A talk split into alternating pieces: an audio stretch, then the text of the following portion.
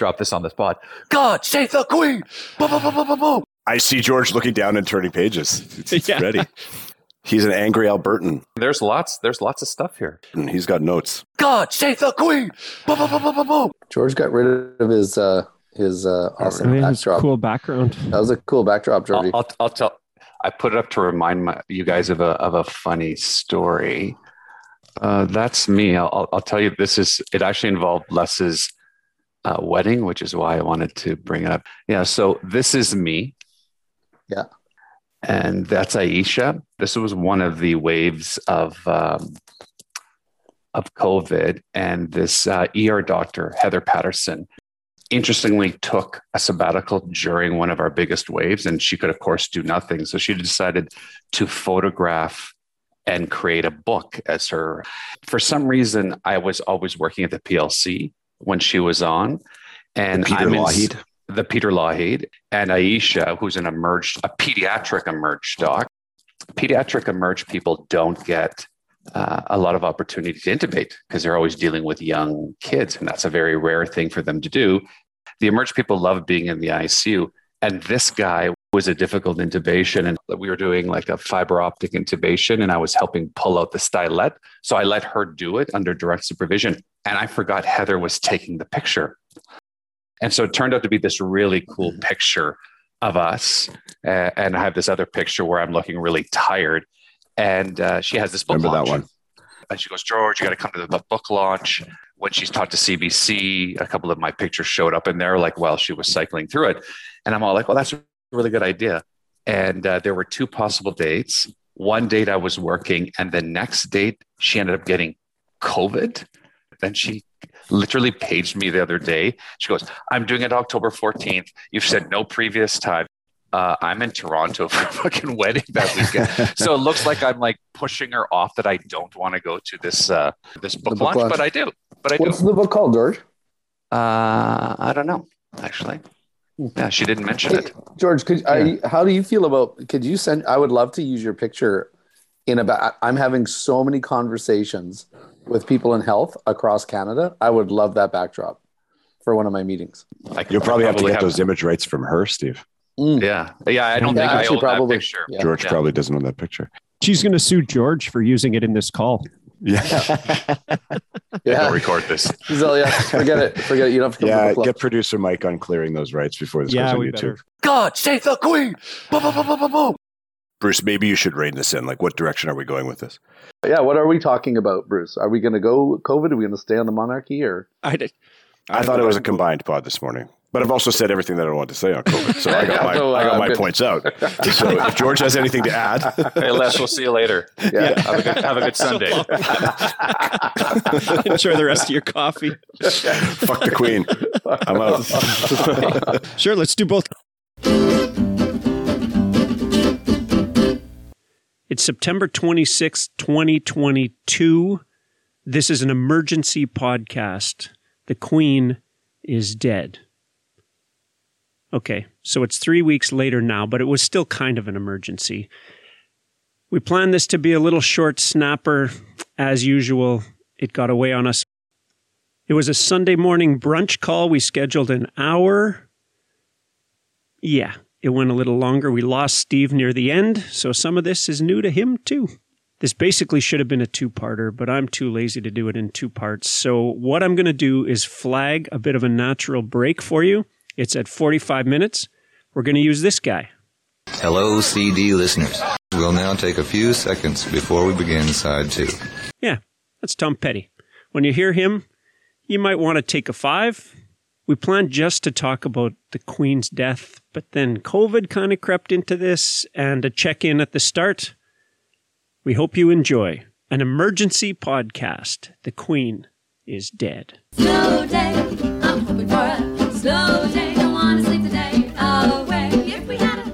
Oh, yeah, the disclaimer. Hey, there's no fart jokes in this one. Some swearing. Good chance George will offend you. That's on him. Other than that, keep in mind, we're just here to have some fun.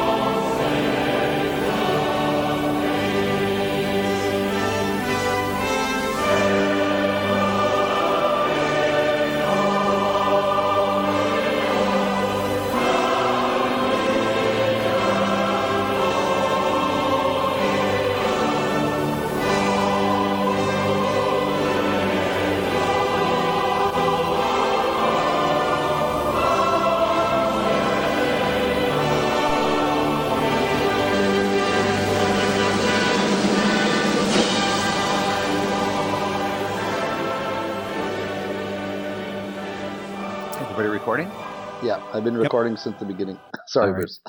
I'm going to start no, me too. countdown. Three, two, Two, one. one. One. Go time. Go time. Oh, that was even worse. You didn't even start at five. I know. You started Yeah. at three. You want to do that again? gave us, I like- just jumped in on us one. short shrift on the I just- countdown. I just Hey, jumped got, in on one. we got a limited time here, buddy. We got to save all these George. George's in a rush. No, no, I'm not in a rush. rush, We ain't got time for a five point countdown. Do you still want to tell your story, Les? What Oh was yeah, that let me tell you my about? story. Okay, because you guys, I, I legit like want your opinions on this. Okay, what do we call the hats that we wear in winter? Tukes. You call it a toque, right? A toque. Yeah. Yeah. And how do you spell toque? Oh, this is a good one. T O T O Q U E. T T O U Q E or T O Q U E. I think there's two ways of spelling it. I T O Q U E is how I would spell it. With a Q, right? T O Q T U O E. U Yeah. Q I- E. Yeah. And me as well, right? And Yeah. presumably that's must be a French word for a hat. So I make this reservation, you know, online at this expensive restaurant called Toque. And I'm excited to go there because I know, oh, it's fucking pretty lucky we're in Montreal and managed to, at the last minute, get a table at this restaurant. So I'm in the hotel, you know, we go down for a drink at the bar before we go. And the bartender's like, "Oh, you know, welcome to Montreal. Blah blah. What are you doing? Yeah, what are your plans tonight?" I said, "Oh, we're actually we're uh, we're going to this restaurant, Toque." And he's like, "Hmm, yeah, no, never heard of it." And I'm like, "Oh," thinking, I thought this was kind of a famous place. Like I assumed that the bartender at the hotel would know. No, no, I don't know that place. Oh, okay, interesting. And then someone else, I think it was like the driver in the Uber or something, told him where we're going. He's like, "Oh yeah, no, I don't know this restaurant." I'm like, "What the hell? Have I been duped? Like I like I thought this was a, a pretty well known place that we're going for dinner. Like I'm excited about this reservation." Turns out that the restaurant is called Toke. Yeah. Okay, it's spelled. I'm gonna. I'm totally gonna validate your story on this, Les, because the same thing happened to me, dude. the word toque that we use gloriously to describe what we put on our heads when it's snowing is not a French Canadian word. They're like, yeah, no, that's not. I don't know what that word is that you're saying. That's not what we. I go, isn't it like a hat that you wear in the winter? Like, no, I don't know, man. That's like, Yeah. no. And and toque, uh, it's it's T O Q U E with an accent, right? Accent the aigu. accent aigu, Yeah. right o- over the e, is a spin off of the tall white French chef's hat that they wear, like in a formal French Yeah. kitchen, is is called not toque, but like toque or something pronounced slightly different. But that's where the name of it comes. Nobody in Montreal had any clue what I was talking about when I was saying toque. But but this is it. How close is that? Tok tok to Took. Like because I went less. I was there the next week. We just missed each other. I'm being asked, and you know, like I said, the CEO I work with is a huge foodie, knows every restaurant, knows the owners. And then Yeah. we're talking. I go, yeah, I'd love to go to Took, and he's like, nah, don't know what you're talking about. And then we get into a crowd of people, and I'm like, yeah, my one of my best friends went to to Took, and they're like. Yeah, they must have been in Paris, not Montreal. And then, and then I'm going, no, I swear, I actually saw it online. And then everybody started laughing at me. They're like, "Oh, what a goof! It's not Toque." And I go, "It's spelled Toque." Like, and it was this big deal in this moment, Yeah, and it's Toque. right. And I was like, "Wow!" I was not feeling. I was not feeling. I was like, "There's this is someone's being lied to. Someone's being Yeah, lied to." here." exactly. Fuck know, the French. Yeah, yeah. Fucking They clearly knew what we were talking about. Fucking Montreal, yeah, yeah. You know, Montreal would be great if it wasn't for the French. If it wasn't for all the French people. Yeah, fuck. I do love that city, though. You know, man, I hadn't been there in, in a number of years, and and Yeah, they like when you visit. Catherine lived there for a while, and they, Yeah. they they're good with their visitors. But if you live there, if you're there long enough, and you're in the same neighborhood, and they see you, and they know that you're not francophone, uh, it yeah, changes. There's, it there's literally changes, some- and I can I can attest some to that. I was like, tensions I think that's in your head. And then I was Hey, staying Bruce, there for Bruce, can month. you yeah. record this? Fuck the French. Yeah, no, no. Like, give me a break. Like, that's so, that's so, it's so, they're so xenophobic. It's ridiculous. They really are, yeah. and uh, to the point of you know they uh, they're like the French, right? They have like a no, no, no, French no, are no, like the French? No, no, no, the French, like in France. yeah. Because when we were in Paris uh, this summer and we took French like a like the boat cruise, uh, we had this um, uh, Quebecois girl because I ended up talking to her who had perfect English and perfect French. And they had an institute for the preservation of French culture. Like there was this building that you, it was this beautiful old building, of course, hundreds of years old. and uh, it it immediately occurred to me. Uh, I mean, that's great. Of course, you want to preserve your heritage, but it's like the preservation of us, and uh, that's a little bit. It sort of is the residue of uh, of Quebec is that they sometimes are they try so hard. Like I, I love, I don't want Quebec ever to leave. I mean, all of our Olympic medals come from them, basically, and their food is, and their food is great. That's the reason to keep them. Attractive but, uh, women. yeah, it, it, it's it's a little bit it's a little bit too much. You're not the first person that I've heard tell that story that who, people who live there, and it very quickly turns into oh, now you're here, uh, all your leash is gone. Now Yeah. you need to assimilate. Fuck you, you're not the Borg. Will, it's okay that you don't speak French Yeah. Yeah. for this week. Yeah. Cause you, cause you're just visiting. Yeah. Well, the other thing I'll tell you, you get a kick out of George or Bruce, actually, from a public health standpoint. so you guys know that I got COVID while I was in Montreal, and I'm like, you know what? I'm certain that we have COVID, but I should go get a test. So COVID tests free at pharmacies. You just go pick them up in Montreal. Yeah. If you're a Quebec resident, Yeah. Quebec resident, walk into a pharmacy, pick up a five pack of tests free. If you're not a Quebec resident, 20 bucks per test. Become one in a box, 20 bucks. I'm not kidding. Fucking communists. Quebec can separate now, as far as I'm concerned. That's it. I'm like, you're kidding me? But this is what doesn't make sense, right? You're there, you're visiting, you could be infectious. You could Oh, just yeah. decide to go, you know, something, I'm not going to get tested, and then just go open mouth kiss everybody in Old Montreal, right? It's terrible public health policy if your concern is overall the public safety, health. the safety of other people, with one exception. yeah, I couldn't believe it because I'd even I had phoned in advance, right, to make sure because I was like, oh god, I don't want to walk all the way to the pharmacy. And uh, I go down there and I'm like, oh, and she immediately she looks at me, she goes, uh, "You're from out of province, right?" I'm like, and she was anglophone, the the pharmacist. I'm like, yeah, and I'm thinking. How the fuck could you tell? I just walk in. Like, I'm sure she's probably thought I was American because there's a lot of American tourists in uh, in Montreal. How did you know she was uh, anglophone? That was her name, Brittany Smith. because she sounded less French than I did in speaking to her. she She's has the like- great, she has the wildest English accent ever. yeah, she's like, "Oh yeah, sorry, I don't have any of those. Uh, I don't have any of those tests." I go, "What do you mean those tests? Like I phoned, you said you have tests." She goes, "Oh, I have the ones for the Quebec residents." I'm like, my gosh. "So you're not gonna?" She's like, "No, I ordered them on Friday, so I have 40 of them coming in, and if you want to come back in a couple hours, like, go oh back in a couple hours." Wow, that's uh, She's like, "How many do you want?" I go, "I don't know. Like how many are in a box?" She's like, "One." Okay, well, better give me like six. She goes, "There's twenty dollars each." I'm like, are you kidding? Hanson, I can't believe as the businessman you are, you didn't walk outside and pay some guy 20 bucks to go in and get you five tests like some local. Here, I so should have, man. here's 20 bucks, go get me five tests. Good one, Bruce. look at Krantz. Look at Krantz, the business guy, right? It just jumps all over Lester. Yeah, I love it.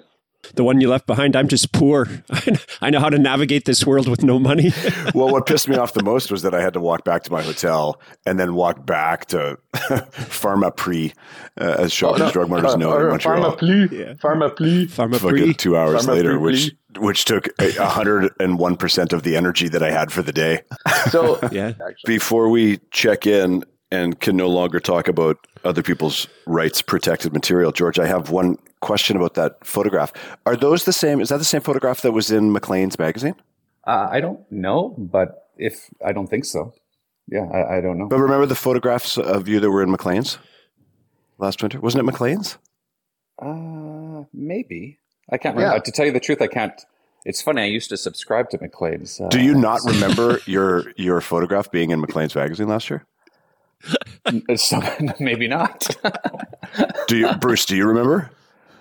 I do- I remember I remember because it was black and white, wasn't it? Yeah, Because I remember George show. Yeah, and and I don't know if it was Maclean's, but I when I saw that, I'm picture, pretty like, sure it was Maclean's. George, how do you not remember something like this? it. COVID is a fucking fog for you. I, I hope you canceled your subscription like one month before your picture was in Maclean's. I still, I still get the Thompson Citizen, hoping that I'm going to get in there all these years later.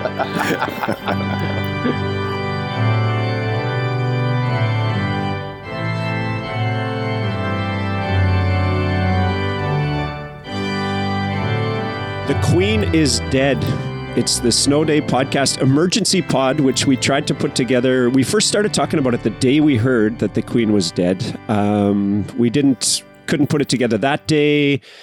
Tried to shoot for the day off. Uh, that didn't work either. Everybody was kind of bouncing around. Steve had to go to Cancun, like emergency trip to Cancun.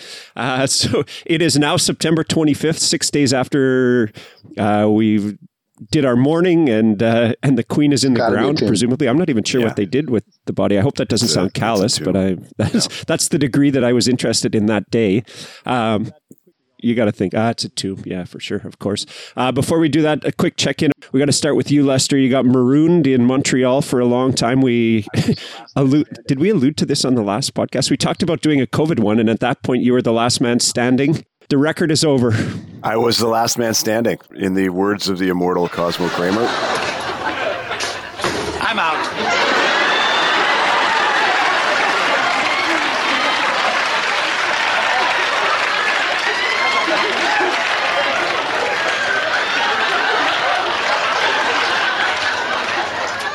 What? Yeah, I'm out. I'm out of the contest. I'm out. Uh, COVID finally caught up to us. We uh, we went to Montreal for a wedding uh, two weekends ago, and uh, managed to uh, come down with COVID and get stuck in Montreal for a week uh, as we quarantined there in a hotel and an Airbnb, and and uh, you know basically just checked out of life for a week until COVID passed. You and I had a little conversation when you first found out, and I, I got to give you some props. We bust each other's balls a lot on the show, but uh, good for you for sticking around in Montreal because it would have been pretty easy to just get on the train and pretend that you weren't really sick and infect a whole bunch of old people someplace between Montreal and Toronto. And there was there really isn't anything that made you stay there, but you f- found a place to stay for five days, and uh, so top marks to you, man, for doing the right thing, even though I don't think you had to. You're you're right. We didn't have to. Nobody nobody actually checks, but we we had that conversation. You know, we had train tickets booked. Woke up on a Monday morning. I'm like, I've got a train in three hours. I know I have COVID even without testing because it just, as you guys, you've all had it. You know, it just. It's like, oh, I have a cold, but it feels different. And I'm like, yep, this is something brand new for my body. So I'm certain this is COVID. And I was like, okay, I'm not going to knowingly get on this five hour train back to Toronto thinking of the little old lady that was sitting across from me on the way from Toronto to Montreal three days prior. And uh, yeah, so we, you know, we followed the health rules and we quarantined. We actually ended up quarantining for a full seven days. And because we were still testing positive like five, six days later. And, uh, you know, tried to do the right thing, even though people don't seem to really care. I can't believe how many people who I told that story to since getting back. And I'm like, yeah, so we, you know, we ended up, we had to stay in Montreal. And they're like, why? I'm like, well, Oh my god. you know, you're yeah. not really supposed to travel if you know you have COVID. You're not. so You're supposed to quarantine. I don't think. I think, um, Steve, you might know this better than me right now because you're in Ontario as well. I think the law in Ontario now is you don't have to quarantine at all. It used to be five days. It's just encouraged now. It's not not enforced. It's not. No, they've loosened the restrictions. Yeah. Yeah, but I'm surprised too. Les, I mean, I was hanging out with Americans last week, and you know, it's uh, it's unbelievable. I mean, when we had the flu, everyone knew you don't send your kids to school with the flu, right? Everyone knew that when you had the flu, you know, we had to take precautions. Now we have COVID, which is worse than the flu, and it just seems like people are so tired. They're like, I don't care. I'm going to travel on the train, like, and get everyone sick. Right? It's it's it's it's mind blowing to me. But anyway, yeah. Before we uh, before we slide to Cancun, I'm curious, George. Is there lots of pressure still in your ICUs of people with COVID? Like, is that still a, a thing? First of all, Les, uh, the rest of Canada is finally catching up to the freedoms of Alberta. yes, do whatever you want, no consequences. Fuck everybody else. so now that you've tasted that personal freedom, you can never go back.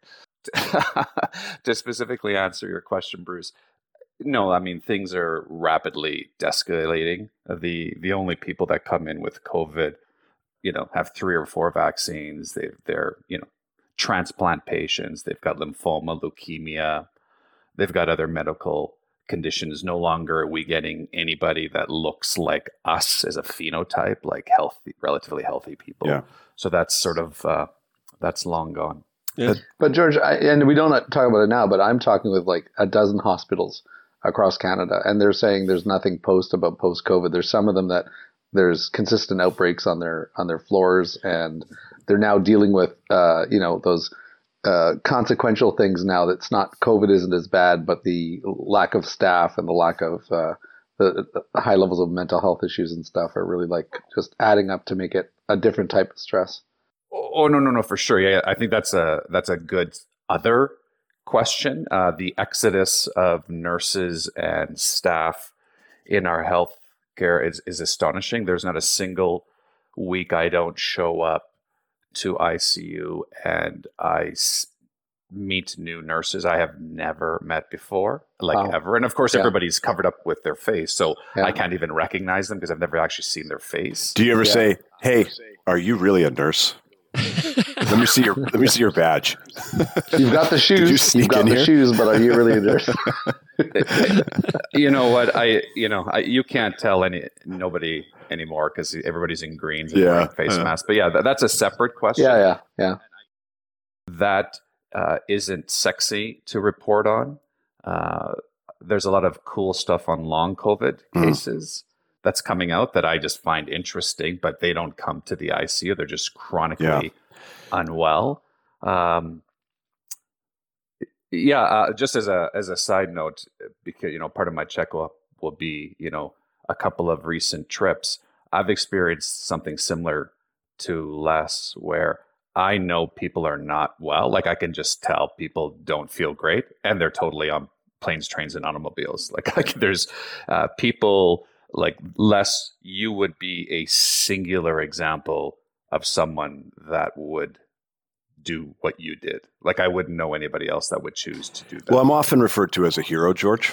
But- yeah, no, no, you are. Outside of this little podcast world where you guys take the piss out of me constantly. Yeah, yeah. I did that. I self isolated for ten days in uh, in June. Oh, did you just one up me there, Steve? Is that what you're saying? I did seven, so you did ten. He's always shitting on me, Bruce. I heard hero, and it just it just made me. I just it just knee jerk reaction. Turns out don't know, I uh, isolated for 11 days in August when I got COVID. So You know, George, that's a, it, it's an interesting point. I will sort of, um, I guess, proactively throw on the table that I, I'm I'm cognizant of the of the privileged involved in the decision that I made to quarantine. Um, I was in Montreal. I looked at Alex. I'm like, okay, we both have our laptops. We both can work from a hotel room for a week. We work virtually anyway. We can afford to stay in a hotel for a week. I was able to make decisions, you know, based on on my situation uh, to quarantine for a week. I didn't. I wasn't like I have to get this train back to Toronto because I got a shift tomorrow at eight a.m. and I have to be there. or I'm going to lose my job. A lot of people are in that situation. I'm fortunate to not be in that situation, but I but I I recognize that that not everybody has that that ability. I don't want to minimize how less d- diminished his hero status by saying, you know, they call me hero. He goes, I didn't have to get on that. I have privileges. I didn't have. that sounds like a hero to me. But I, I think it's interesting too because it's interesting to, to hear you say that, George, that you're not feeling the pressure in the ICU from COVID anymore, and I'm I'm obviously happy for you uh, to hear that, and for our healthcare system in general, because I think it does. You know, I I hear Steve's side of the story too. You still see all these tremendous statistics about how, you know now we're going to have another flush because kids just went back to school and it's all in the uptick uh, again. So the healthcare system presumably will be pressured again. But I think the other interesting side of it is the change in society now with COVID is nobody's afraid of COVID anymore, right? I like even like when we, you know, you think back to the beginning and it was like you heard somebody had COVID, like a friend or you're like, oh shit, you know, you get a little nervous for a second, like, eh, I hope that guy doesn't end up in George's ICU on a ventilator, right? Now it's like, oh, you got COVID? Okay. Yeah. Well, probably not going to do much for the next few days. and then it's going to go away and you're going to be fine. Everyone's like, oh, yeah, you'll be fine. You know, it might take three days. Take lots of Tylenol, cold and flu, right? And you'll be fine. And we never had a moment of, of trepidation when we realized we had COVID. It's just like, oh, shit, this is going to be inconvenient for a week. But I, and, and when you talk to people about it as well, all first of all, almost everybody's had it at this point. Like we we laughed about this. I was last man standing of the four of us, but it, like I don't know what percentage of Canadians have now had at least one bout of COVID. Like I don't know, Bruce, you might have that number handy. I think that number's like 90. Got- yeah, it's it's in the 90s, right? I, I that was came up for Northern Manitoba, anyways, in a meeting was like in the high 80s, and that was months ago. So Yeah, I was I was reading a, an article uh, last week about you know how they do sometimes they take the the le- I don't know how to describe this properly, but they they basically take the leftover blood residue. Like if you go to the doctor and you get a blood draw for something, George orders a blood test, so you go you get drawn, and there's a little bit of blood left in the vial. Sometimes they use that blood anonymously and they do population testing on stuff to see what's going on, right? So they use that to get like a, a mass population uh, understanding of antibody levels in COVID, and it was like astronomically high, like something like ninety percent. They're saying this person has either been like, and they can tell the difference between vaccination and uh, exposure, right? Because you have different types of markers in your blood, and they're like, yeah, it's ridiculous, like the percentage of these blood samples that came back. This person has had some exposure to COVID, so. I don't know, you know, like people were, you know, Biden very uh, famously said last week, you know, announced uh, the pandemic is over, and Then he walked it back. yeah, and then got blown up, right? Because Yeah. as with everything in the U.S., half the people went yeah, and half the people went fuck you. You know, like, uh, you're right, you're wrong, right? So, but I don't know, like where do where where do we sit on that? Is the pandemic over?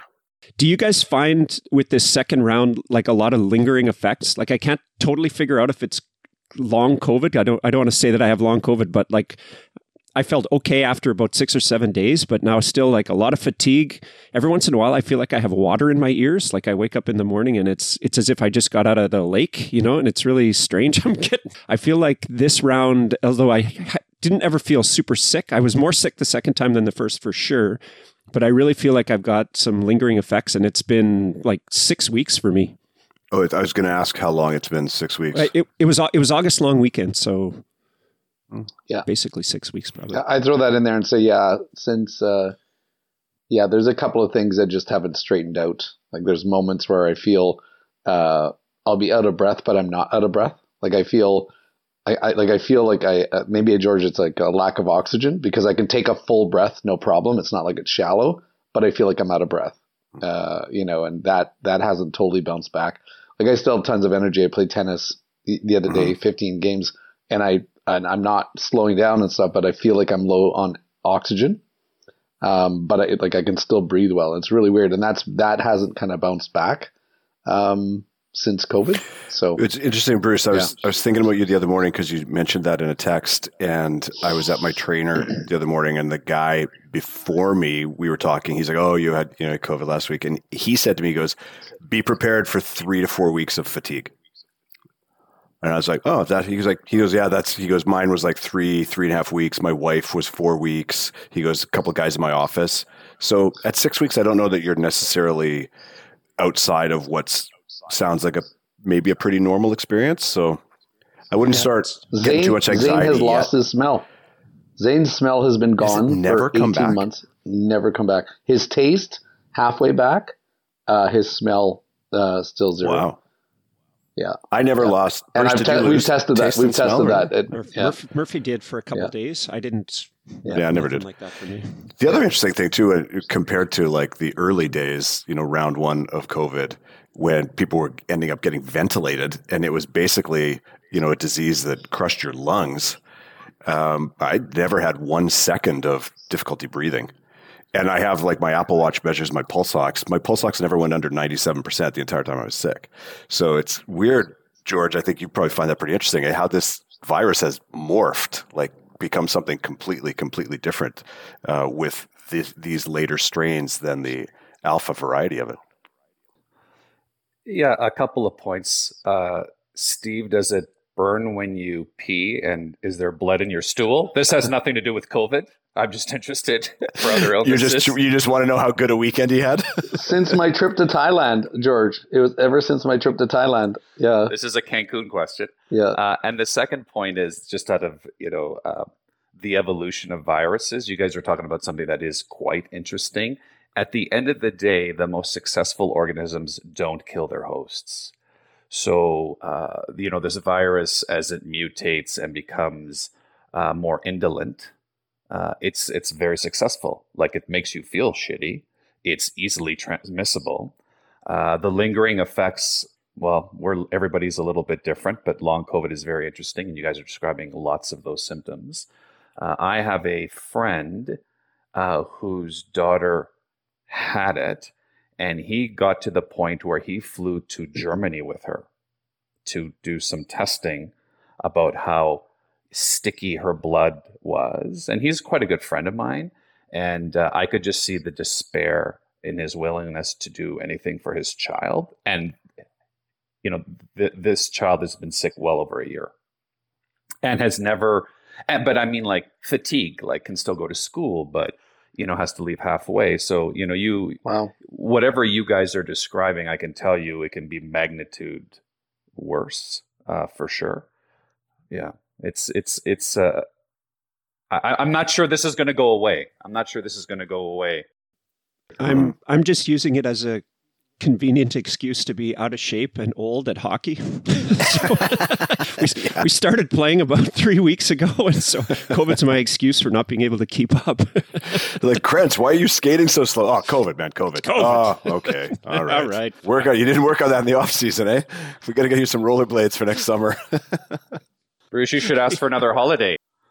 my last point on COVID and my lasting thought on COVID when I was sick, thinking like, yeah, this is fine. You know, like, I mean, I, we were whacked right out for three days, didn't get out of bed. And then day four, you wake up, you go, oh, yeah, okay, it's going away. I can tell I'm going to be fine.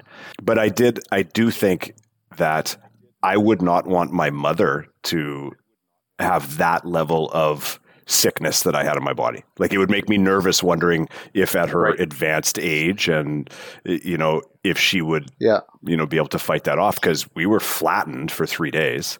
And you know, if you're old and starting to get a little frail, like it's or if you're immunocompromised, you know, not necessarily just age, but you know, as George knows, it's like yeah, it's, Well, it's that's, that's what I like what you said about the train less. You don't know, right? Like I said that to Zane when he kind of Zane's had it for a third time. yeah, So he's had COVID three times, right? We call him the COVID king.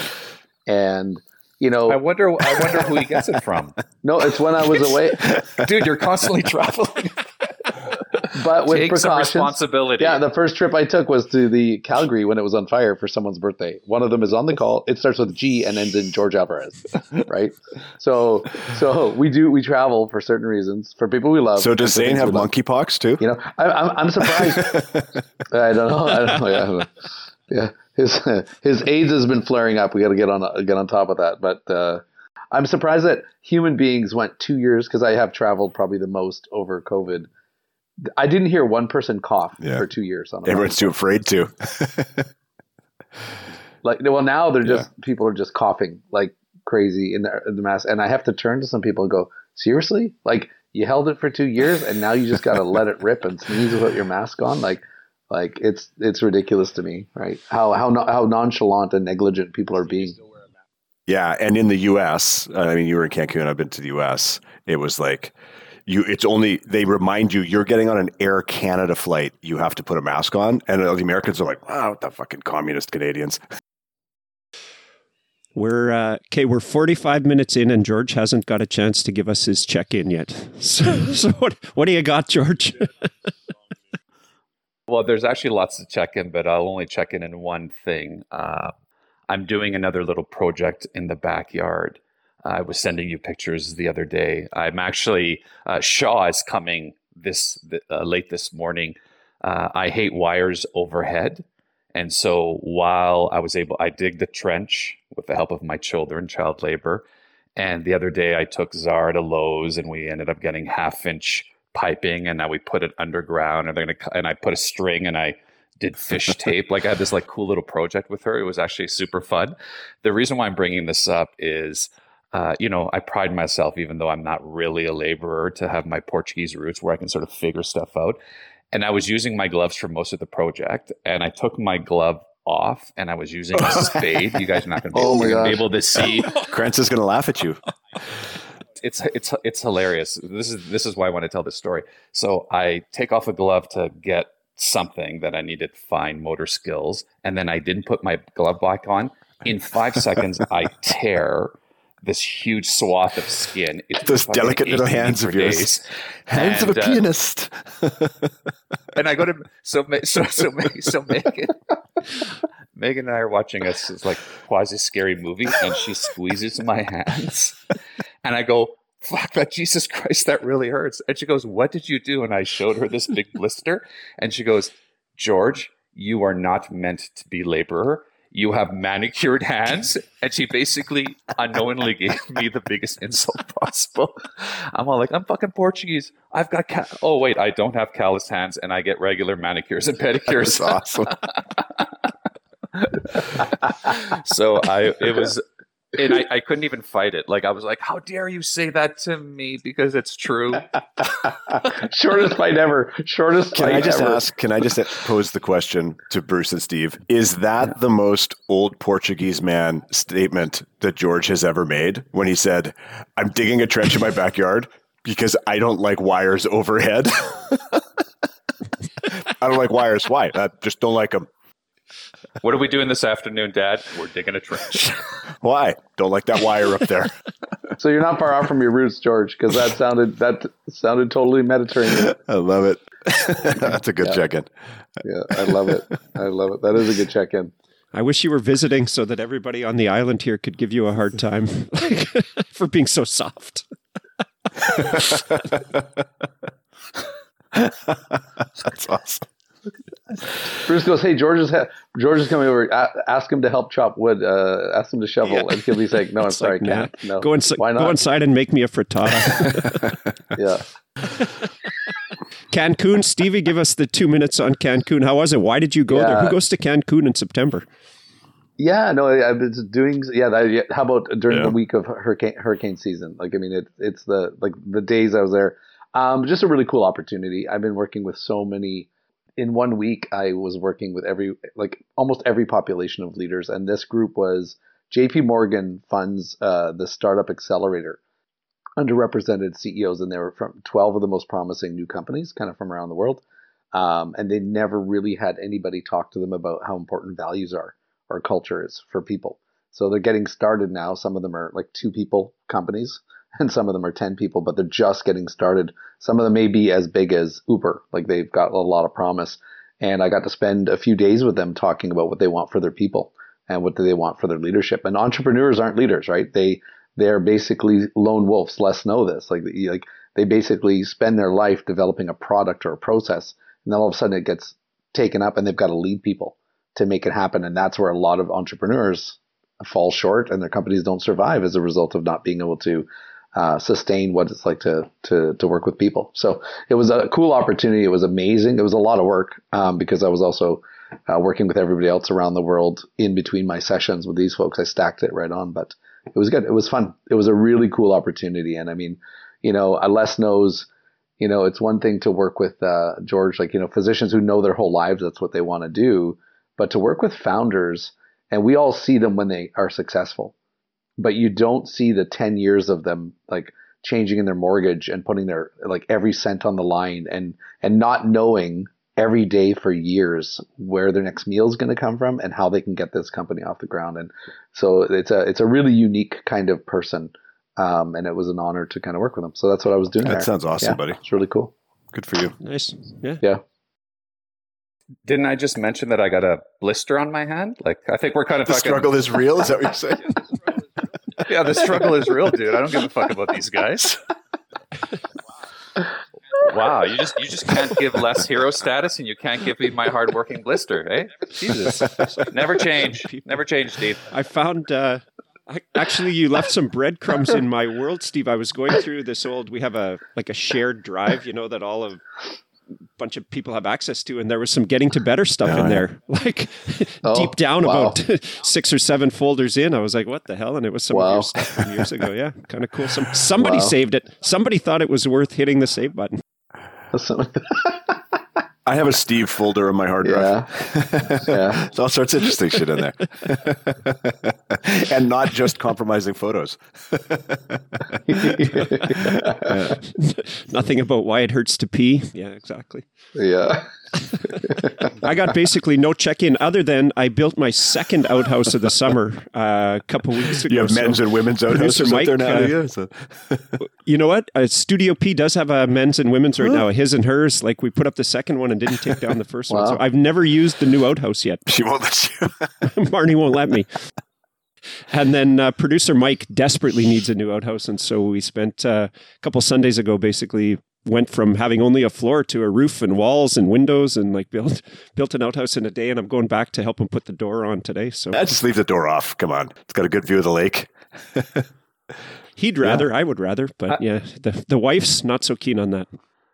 How do you dig it by hand, and how deep do you go? So I dug a four by four hole, seven feet deep, George. No blisters, brother. Oh, oh, that's some shaming. Those are real calluses, man. Yeah. George's hand is hurting just thinking Wow, about it. seven feet down.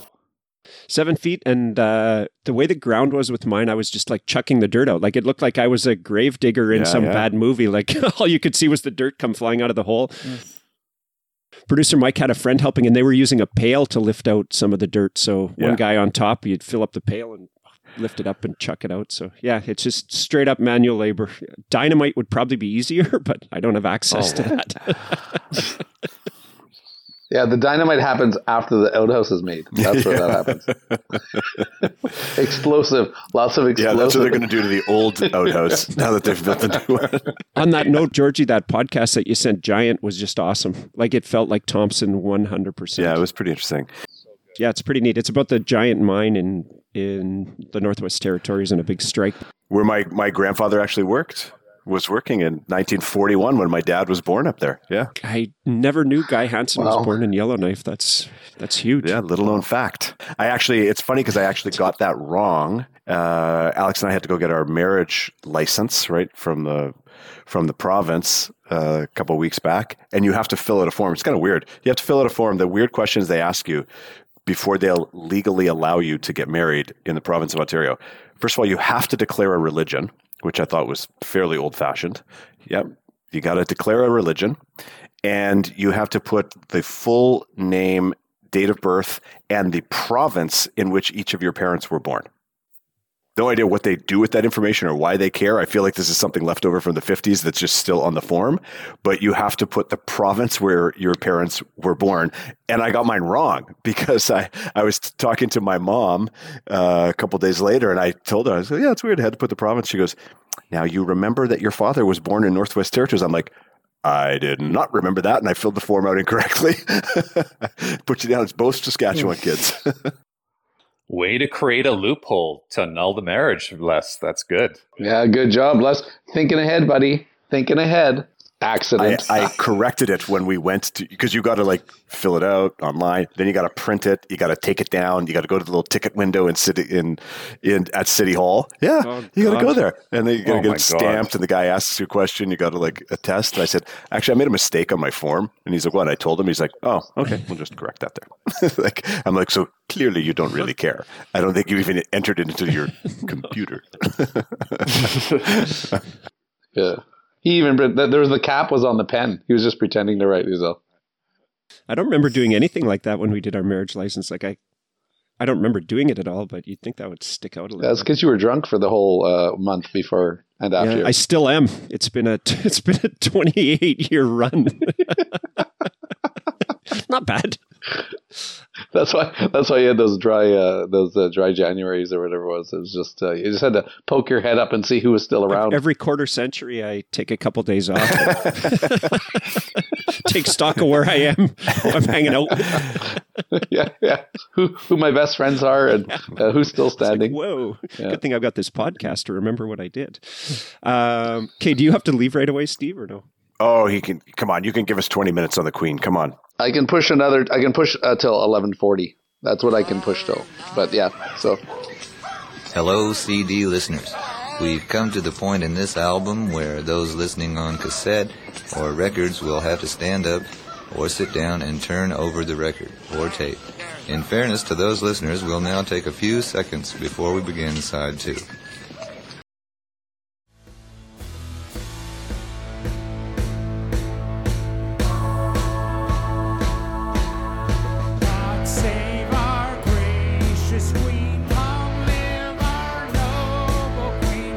I, I can start it off. It it was kind of a zero for me. Like other than the fact that I don't want to see anybody die, and I mean, seemed like a nice person from the outside looking in. I did did a little bit of looking into it after, but that had almost no effect on my life. Did it like rattle any of you guys?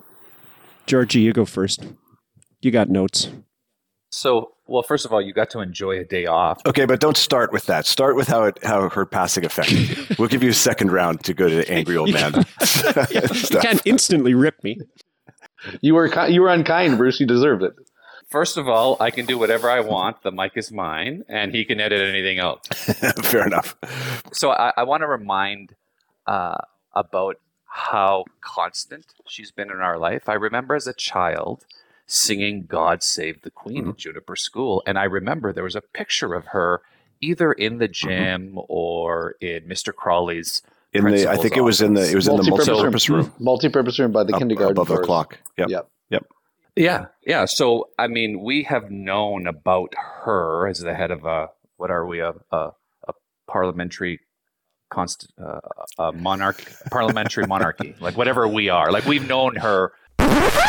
What are we a a, a parliamentary const uh, a monarch parliamentary monarchy like whatever we as part of our lives for a really long time and I was very interested because I thought most people would be like Bruce, like it had no effect. So I just started talking to people, and it was very interesting. I talked to Zara, my daughter, zero effect, barely knows who she were uh, was, uh, nothing. I talked to Megan. The only reason why Megan is interested in the monarchy is because of Princess Di, and that we watched the Crown series, which is just like an excellent biopic on her entire life as a side note, I was with Steve when Princess Di died. We were sitting with his ex-in-laws in Winnipeg when that happened. And then I ended up having dinner very soon after the Queen died with somebody from England. And I was actually quite touched by how moved this person was, uh, what a stalwart, uh, steadfast person that she represents to the country of England. And I'm going to sort of paraphrase her. And what she said really resonated with me. She said, This lady has been a repository and a witness to history. She's been around for so long that people forget what uh, she's basically witnessed. And then she said something really interesting to me, which really rang out, and I'm interested in what you guys had to say. She's been completely apolitical, meaning you actually have no idea what she views. The public in general has no idea if she's left, right, center, mid of any of that.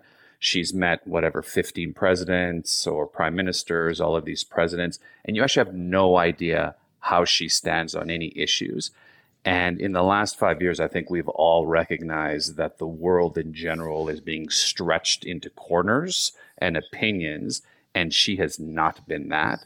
So she's been this kind of beacon or this pillar that uh, people can look to and almost feel safe that they could just be whoever they're going to be because she's a symbol. She represents something that you actually don't know what she thinks about. I, I, I just like her symbolism. All right. I think when it happened, like George, I just felt there was just this feeling of loss, and I couldn't, couldn't, you know, couldn't. Uh, and I'm, I'm moving into you, Bruce, because I've got some serious issues about what the monarchy has done around the world over the years, right? But, but just initially, from a personal experience, it was like this was a big part of our lives growing up. All- Everything that George said, right? We sang, we like we honored the the monarchy for so long, and again, I think just at a time when you look around the world and you see leaders let us down, like perpetually letting us down, flipping, uh, you know, and she she just represented consistency, consistency in a strong leadership that wasn't was unwavering, whether it was good, whether it was bad, whatever, but it was just something there.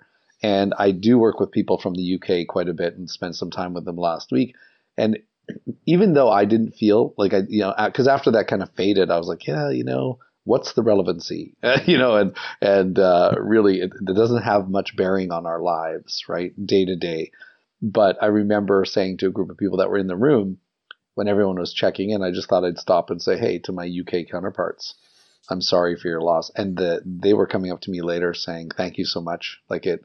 It is a huge loss to us, and it, you know, they were teary and stuff like that. So, so you know, we are removed, but um, and again, uh, when she became queen, she was so young.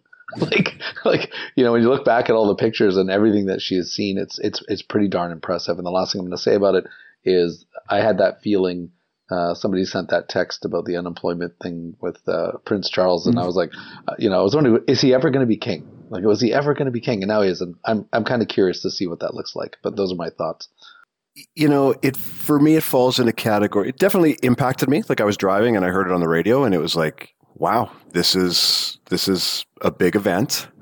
Um, I think it falls in the category of events that impact you, or you recognize that they're big events just because they're big events. Right? Obviously, I didn't have any personal attachment to the Queen, but you realize this is a huge day in history.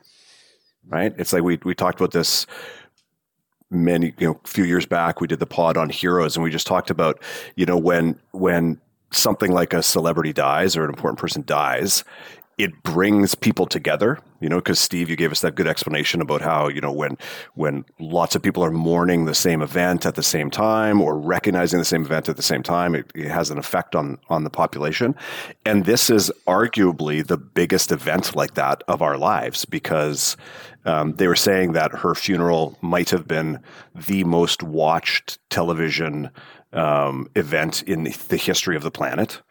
Um, you know, so this was a this was a, a massive news story that brings people together, and I think it's an interesting coupling with what what you guys have said about the fact that you know she reigned for 70 years and you can't really say anything bad about her I mean, you can talk about, you can say what you want about the monarchy, about colonialism, all those things, like in general. But about her as a person, it's like, who's been a public figure for 75 years and not had a scandal, right? There have been scandals in the family, which she has stick handled, right? But like, it's, it, it's like pretty, pretty incredible, pretty incredible life lived. And like, just like a massive event in human history um, that we, that we all kind of recognized for or recognized at the, at the same time. And I think those events are really interesting. You know, George, there's two things that that kind of came to mind when you were talking. Number one is, yeah, every day of our young lives, we stood for God Save the Queen at the end of the school day. We stood for O Canada to start the school day. We stood for God Save the Queen at the at the end of the school day. Right? It was part of our lives growing up. I don't know if your kids still do that, George. Maybe that's why like Zara. Is that just an Alberta thing because you guys are fascist out there? yeah they just shoot guns they just shoot guns at the beginning and the end of the day they just uh, yeah they just shoot some rifles into the air. No, but it, it stopped in the late seventies, and, and yeah, so they don't do it in Manitoba either, think but but we it. did. And the other thing, George, when you became a citizen of this country that you love so much, you you swore a pledge of allegiance to the Queen. That's to the Queen. Yeah, and that ceremony. Yeah. And Bruce was there. Bruce was there when I became a citizen in grade ten. Just as a little side note. you have a personal attachment to this woman even greater than uh, than the rest of us. I think too, like it's it's interesting. One of Alex's best friends, um, you'll you'll meet this woman at the at the wedding. Is the she's the one of the photo editors for the Globe and Mail. So she actually chooses the the pictures, the images that go on the cover of the Globe and Mail, right? So it's like really cool job. I love talking to her about it because it's like I'm like, wow, you actually control like the imagery that affects all of us as Canadians, right? Like that's like Canada's national newspaper, right? Like, and I was asking her last time she was over here, I was asking her like, what are the biggest sort of events? Because I I'm always interested in like how she does this and like how fast. She's like, some things are planned way in advance, and I was like, what's the biggest thing that you guys are planning for? No hesitation. This was about two months ago. No hesitation. When the Queen dies. She goes, We've had materials prepped for when the queen died, obviously, because she's lived a really long time, right? She's like, for years, the Globe has had this package of materials prepped. She's like, That's going to be the biggest news story of the world. Uh, and I was like, Oh, yeah, hmm, that's, that's pretty interesting. And of course it was. And so then I was, I was very curious as the pictures that would, would go into that. Alex was telling me she talked to her the other day and she said, even though the Globe had prepared their insert for years in advance, when the Queen died, they all started arguing about it and like ripping it up and changing their minds and like redoing the, the years of planning, right? As all good institutions do. So it was a it was a little bit crazy, um, but yeah, huge huge world events and and I think an important event in our lives. My little struggle with it, A, George, yes, I enjoyed having a day off, even though I didn't feel any allegiance to the Queen. But uh, when they said we could have a day off, I'll take a day off anytime they'll give it to me. Public servant, you're right, George. Uh, my, my, I guess, like little interesting struggle, and you touched on it a bit Les. It's funny you basically read my list of notes back to me, which I thought was pretty good. But um, just with the colonialism angle, right? Like when this first happened, part of me, like around celebrating the queen and the monarchy that didn't feel too good um, and i struggled with that a little bit. But then i actually saw a couple stories about how the queen tried to back out like some of her proactive steps in terms of sort of returning the world and and you know like actually helping some of the countries um, around the world to to kind of sever their ties a little bit. And and the article was a little bit hard saying she probably could have done more right? But we, we always think that. But i i it was it was a good reminder for me for somebody who hadn't really dug into that too much that that she wasn't still trying to take over more of the world in turn was and, and I mean they they were their power was slipping like not to say she wouldn't have liked to but just had no choice because of the way the world went but it was still interesting to see it from that angle instead of the uh, you know we want to rule the whole world kind of thing. So that was a good little bit of a good eye opener for me even though I feel you know, especially in northern Manitoba, we have some some anger and some real. Well, all of Canada has some real, you know, colonialism anger probably or issues. So that was that was a good eye opener for me. Yeah, it's interesting, you know, because the obvious secondary question, right? The first question is, how did you feel the day the Queen died, and did it affect you? And then the second question is, okay, so what do we do now? Because it, it, as predicted, it opens the door to the conversation of, okay, is now the time that Canada should reconsider whether we want to uh, abandon the the monarchy, right? And that's a that's a you know, something we could talk for hours about. Yeah, where where to next, Les? It's interesting, and it's kind of tied to the monarchy, tied to just in general. We are at a place where everyone's wondering, you know, what what can we give back and what can we do? You know, you know, Bray is a big national monument. Like he loves to do every museum in every city, right? Yep. Like everyone. It's not a metaphor. And when we were at the National Museum in uh, in London, you know, there's these artifacts that they have of from other countries that could easily just be sent back. Yeah. you know, and you know, and then people talk about you know colonialism being over. It can't be over when they're holding on to like one of the most precious samurai uniforms ever, or they've got you know they've got the heads, uh, one or two of the heads from Easter Island. Uh, you know, like like where where these are monumentally meaningful for those countries and for their history, right? And on one hand, they're saying, "Oh, you know, it's over. It's it's not over." Because you are still benefiting from from the things that you've taken. And being Dutch, I have to you know say as well, like you know, the, everyone knows the Dutch as being these great liberal kind of pot smoking euthanasia, like you know, pluralists that are open, but there's a dark history there. Um, and the things that they did as well, and just being a Dutch person, I think like there's shit that we need to send back, and there's still shit that we need to make right. So when the monarchy it was tough. And with Bruce, when we're celebrating this, it was just so difficult to give so much attention to something when there's so many other things that we need to be giving attention to that were a result of this celebration, right? And of this this greatness. So that's what I'm gonna pause there and and and George, I just want to say for the record, I'm sorry uh, about your blister. I'm sorry that it hurts, and I know that you are working hard. And and uh, Les, you Very are nice of you, Steve. you are one of my biggest heroes. Thank you. I I, feel you. validated. I don't know.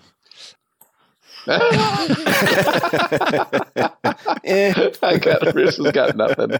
Bruce has got That nothing. was nice, I suppose. Yeah. Blame it on the long COVID, Krentz. You're just you're just you're just unkind now. It's just yeah, sorry. Turned mean. Yeah. Well, Steve, I'm gonna you're gonna leave, and I'm going to uh, counter some of your points. So you'll have to listen to it on the pod. I'll see you later. You're going to wait with eager anticipation to see what we Oh, yeah, how yeah, yeah. we responded to So a couple of things. One, I, I definitely stumbled on um, when I was trying to define our, our government. So as we were talking, I googled it, and we are a constitutional monarchy. I didn't bother correcting him because it was fun listening to him stumble. What are we? A a, a parliamentary const uh, a monarch parliamentary monarchy like whatever we yeah i was stumbling. The second thing what steve was saying there is no way England is unique Of course. in colonialism, you know, and I think I, I think it's absurd generally that people can look back in uh, this doughy-eyed retrospo- retroscope and start shitting on hundreds of years in the past and somehow supplant themselves and said, if I was there, I would never Yeah. do that bullshit. You would have done it for sure. It is one of the biggest weaknesses of the woke culture. Never mind hundreds. It's thousands of years of human history. it- but but we'll we'll just go back a couple of hundred years because we are talking about the monarchy. So remember, so I, I don't like when people look back and, and and feel bad or try to shit on what was happening in the past, dude. If you were there, you would be doing exactly the same thing, and depending what class you lived in, you would be enjoying or not enjoying your stature in life.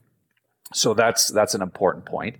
Uh, the Queen inherited a waning British Empire, so she didn't uh, get the British Empire in its full flower, where you know the expression "the sun never set" on the British Empire because they controlled so much stuff.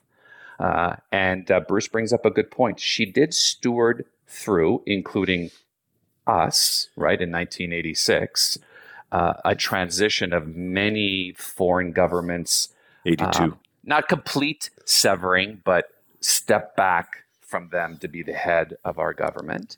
And even since she's died, I've heard a lot of great BBC talks about uh, the Caribbean, who is a huge, huge fan of her. They love her. Like every every person that they spoke to uh, in all these islands thinks she's amazing for all the reasons that we've talked about. That she's really basically been unscathed in her political career. They now have used her death as a trigger to say, you know what?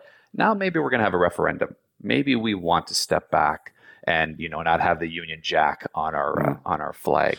So I think you brought up a good point, Bruce. Is that uh, she has helped? Could she have done more? Yeah, but you and I could have done lots more too. I could donate more to charity.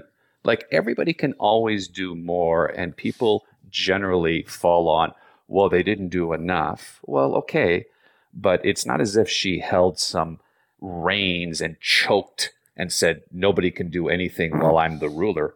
In fact, that's quite the opposite. She was instrumental in moving things forward.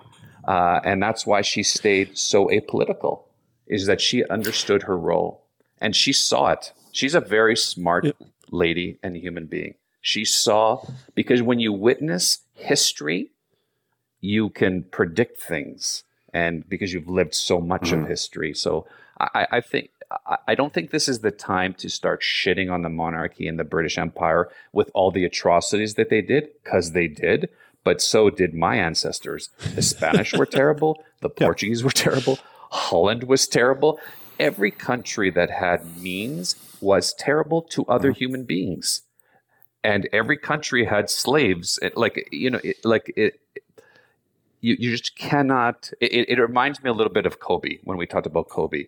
The first thing people wanted to talk about was, you know, some of his dubious past. Oh boy, like really? That's the time you want to talk about it after, you know, his family lost him and we lost an amazing athlete. You know, I think we can pause and let's concentrate on the things that she gave, not what she could have gave or given.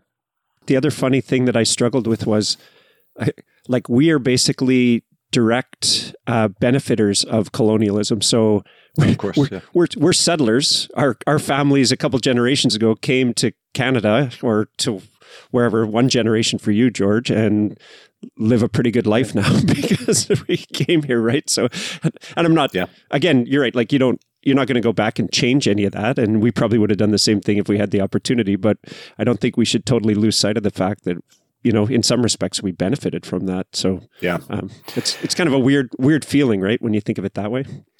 There's a, a, an interesting sort of like side angle that you have to consider and all that, George. I think you made some really good points there. And, and part of what I think the conversation needs to be at this point is there needs to be a decoupling of the queen from the monarchy when we look at it going backwards. We could say a lot of great things about her when we when we talk about whether or not Canada should continue being a uh, constitutional monarchy under uh, Britain. We're not talking about the queen or the king. You're talking about the institution and and what is the head of state of Canada, right? Because I think it's interesting. You know, gone are the days. I think gone are the days. You know, when you watch movies and shit and they're talking about kings from hundreds of years ago and it's like good kings and bad kings you know he was a good king the people loved him and he was a bad king he was harsh and evil like that that's not like what's going to happen moving forward right? People are like okay the queen is gone. Now we're going to have king charles. Is that going to be okay? Like maybe we should get rid of this now in case he's a bad king. Well come on. That's not the, the the the personalities of the of the head of that monarchy I don't think really are going to have much impact on Canadian life moving forward. It's more a question of whether we want to stick with the institution, um, and that I think is a is an an interesting question, and it's a much more much much more complicated question than than most people understand. Um, Canada can't just you know decide tomorrow. Yeah, okay, now we're we're done with this. We're no longer going to recognize uh, uh, the the monarchy anymore. It would it would take years and years, and it would be difficult and painful. And you have to ask yourself if you really want to do it. The other thing that's a kind of a neat angle too, when you when you talk about George, you know, um, your your ancestors, right? The Spanish, the Portuguese, the French, the British, they were all, you know, going into the New World and slaughtering people and trying to, you know, increase their their empires. It's interesting to think too from like what it is that makes us Canadian. Uh, had we not stuck with the British, we'd be American now, right? mm kind of like I know that's that's a very like unnuanced, you know, shallow kind of like hot take for me to toss out, but it's there's kind of like an angle of that, right? Like it's kind of something to think about. And which would you prefer at this point in time? I, I I think too, like you know. Bruce, I, I, I hear what you're saying, and I think it's really important to the Canadian conversation. You know, the troubles that we have as a society, understanding what to do with the history of colonialism in our country, as with every country around the world, as George as George pointed out. I'm not sure that removing ourselves from the monarchy changes anything, or is it is like a necessary step towards healing uh, of any of those issues some people would have different opinions of that. Me personally, I don't. I don't know that that it doesn't fix. It doesn't change history, and it doesn't fix anything. And as as George said, you know, Queen Elizabeth in her time um, was usually on the right side of most of the of the things that she was trying to walk back over an incredibly long period of time, and an incredible change in like Christ, the life she lived. Right? I mean, probably. I mean, she lived a really long time. and so she saw, you know, she saw she saw just an unbelievable changing in in world uh, politics and had a front row seat to it, which is you know obviously pretty cool. But anyway, two things on that, and and I agree with you. I don't think that um, whether we're linked to the monarchy or not changes anything with our history or how we feel about that or how we deal Yeah. with it. Like totally, I think it just it just played into my emotions around that day, right, and trying to figure out Of how course, I yeah. how I felt about, and like you said, giant world event that everybody's kind of talking about. On that same kind of note, I'd be curious. This question is probably out there someplace, but my grandmother, who passed away at ninety nine two years ago. So, like almost the same age as the Queen, Mm-hmm. Yeah. right? Like in the same kind of thing. Every time I asked her what the most incredible thing she saw in her lifetime was, it was electricity. Like I said, what's the most incredible thing? And she never wavered on that. Like, and I asked her a bunch of different times, even at the end of her life when she was, you know, slipping a little bit. And uh, she just said, Our lives changed like you can't believe. Like it was, there weren't fires in the house anymore. It was less dirty. we had appliances. Like you, and you Yeah. think, like of all the things, like the internet, like, you know, in our world, you can't even imagine that, that she had electricity come to her house. And she actually had to, they had to commit to buying like four appliances or something to go along with to get the electricity to, to get farm. the electricity, you had to commit to the fact that you were going to use it. Yeah, yeah, We're not totally. hooking you up if you're not using it. I'm not wasting time. totally what it was. And so it'd be curious to see what the, you know, if the queen had something like that where she's seen how many world wars, like, you know what I mean? A front Yeah. row seat to all of that stuff. All that change in Europe. Yeah. The one other thing that I kind of wanted to just bounce off you guys, and this almost falls into that category, is just the pageantry, but even the their like the castles and all that kind of stuff just doesn't feel relevant to me. You know what I mean? Like like there's there's some part of me that thought, why at the you know in any of these giant parades and celebrations didn't you roll in with like a you know a Tesla bus or something? That's a horrible example because but you know what I mean? Like something that looks new age and and cool. Like everything seems like it's sort of stuck in the past. Even you know, you don't hear about it. Maybe they did have like a high end condo in, you know, so, someplace that was just uh, uh, totally modern. Like it, it- and somehow that disconnected me from that whole crowd a little bit, just because it never seems like any of that has been, Modernized. yeah, modernized. Like the outfits and and Yeah, well, it's right? it's interesting too, though, Bruce, because I think there's a like I found the flip side of that interesting. Mm-hmm. You know, in the I don't know how long that funeral was on TV the day, right? Probably ten hours or something that they were showing stuff going on there. But of course, we woke up, turned turned on the TV, watched a little bit of it, and the stuff that they were talking about, I found it like it's incredible when they're talking about, okay, this regiment of guards are wearing are called this and they're wearing this specific uniform because of this and it's stuff going back like it's like 500 years of tradition and it's like you know what there's a coolness in that the fact that they have kept these things you know like there's a specific regimen of guys who are still employed every day it's their job. They're probably paid by the British military. I would imagine most of those guys are policing or mili- probably military. And they put on these wacky costumes every day. But there's a huge reason for it. And it goes back so far in history. And the fact that they maintain it so diligently, I think is really, really cool. It's really cool. And uh, I, I hope and expect that they will continue to do that. And I think that's part of like, like if, if, if I was pushed to answer right now, I hope that Canada maintains those traditions as well because it's part of our history. Standing for God Save the Queen is part of our of our history growing up. You know, you can say, of course, we don't support everything, uh, you know, that that came along with colonialization of Canada, but you know, it's part of our history, and uh, some of this needs to be maintained. George, I'll throw in one little salt salt shaker for you. Throw in a salt shaker. Never heard that one before. George, I'll throw in one little salt salt shaker because for I you. know you were so angry about about it being a holiday. I actually did some reading on that, and it turns out that when the head of state dies in basically any country in the world, it is always a nationally recognized holiday. And if Canada hadn't recognized it, we would have been so far out on a limb, it would have been absurd. We're just not used to it because our head of state was the same person for 70 years. So we've actually never seen it in our lifetime. But like every country in the world, when the head of state dies, it's always a, declared a national holiday. So This is awful to say, but I almost felt like that was a snow day. Like I finally got a snow day, just a random day off that I didn't see coming. a total bonus. you know, it's funny because I ranted about, you know, Yeah. having a day off, but I think most of the theme of my talk was the appreciation of the monarchy. And both of you brought up, you know, interesting things. Maybe uh, this will be my last, you know, points. The, mammals, humans, love to reminisce. I mean, the whole point of our podcast is we have been friends forever, uh, not forever, half of her lifetime, barely and uh, we often reminisce of what it was like to be in Thompson. And you know, Bruce and I reminisce how it's different when we lived in res versus you know his kids going into res. We love uh, reminiscing, partly because I think, generally speaking, we look at our past with hmm. rose-colored glasses. everyone does. And Yeah. that's to Yeah. say that I think Yeah. we've had a good past. Yeah, everybody does. But in particular, I think we've had a good life. And I think I, I agree with Les. Tradition, the costumes, the pageantry, people find comfort in that. When I had dinner with that lady from England, you know, a lot of what she talked about was that tradition that where people can look back and there's pride associated with it. So even though there's a darkness mm-hmm. With that past, there's also a consistency. And we need consistency, we need tradition. Those are important things for the human psyche to have and how you raise your kids and how you raise people. People need boundaries and consistencies and rules and regulations. And having huge history is an extension of that. And I also find it very interesting, Bruce, and I wanted to, uh, you know, maybe you'll comment on this.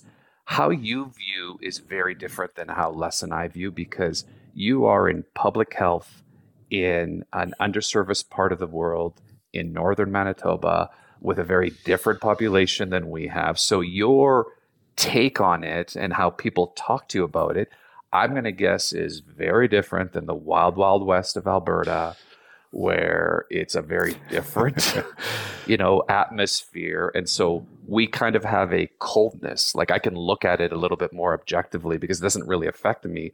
Where you have legacy up there, you still, you know, the people you work with still think about it, but the people I work with don't Yeah, think about no, that's true. You're right. We're, we're pretty surrounded by it. As a small, Yeah. funny aside to that is Murph's taking a Indigenous Studies course at uni, his prof throws out, "Yeah, like there might even be some people in this class with status, like a treaty status." Or and Murph's like, "Okay, I'm Métis. There's 250 people in this class. Like, I hope there's."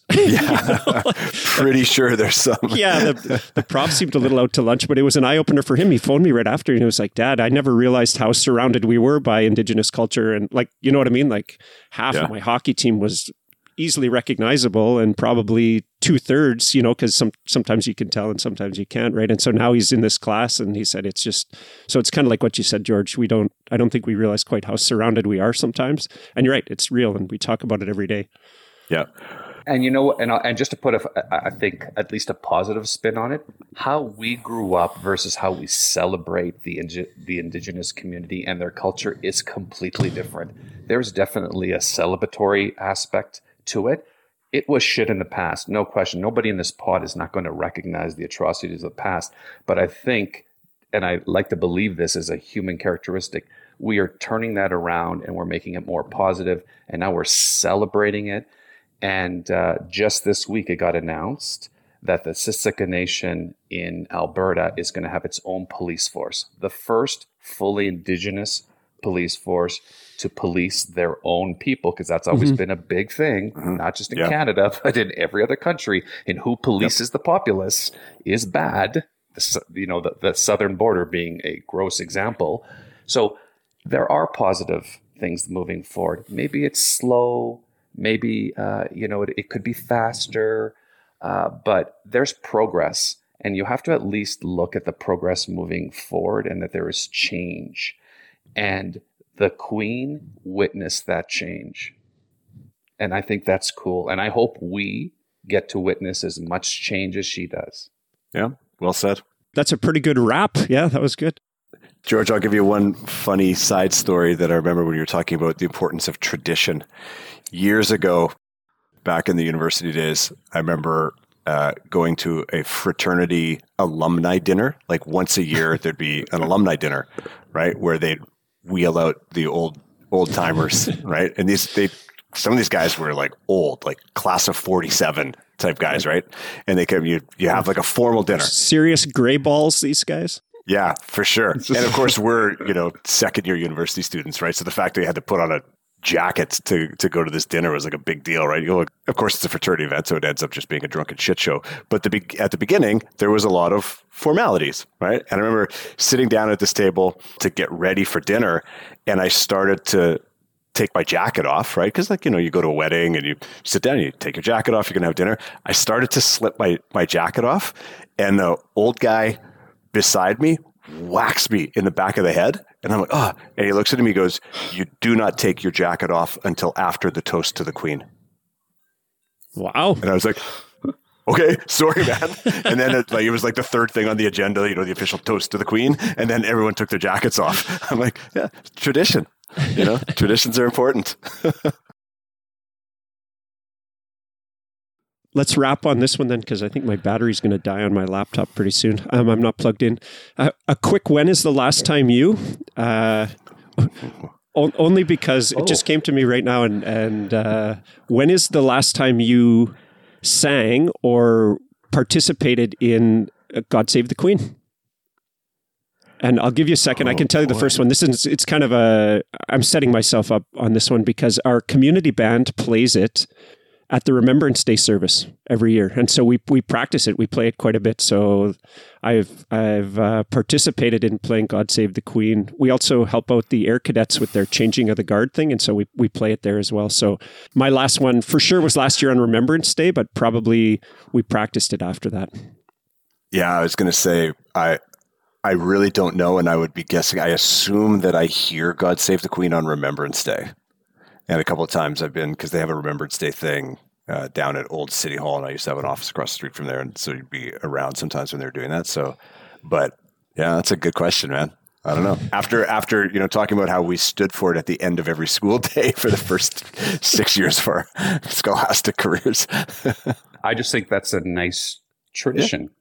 You know, I, I'm glad that you're helping people you know, sing that, play the backup to it. The other funny thing, just on saying that, George, is our conductor likes to play it very quickly and gets massive pushback, especially from the older people in the band. That that it's- slow it that down. that's not that's wrong, right? Like it's not uh, it's not traditional or whatever. Yeah, so and so Respect. yeah, respect. to play it a lot slower, so it's it's pretty funny. You don't take your jacket off until after the toast to the queen, No, boys. after the toast of the queen. Keep that in mind when you come to my wedding. God the Queen, the fascist regime.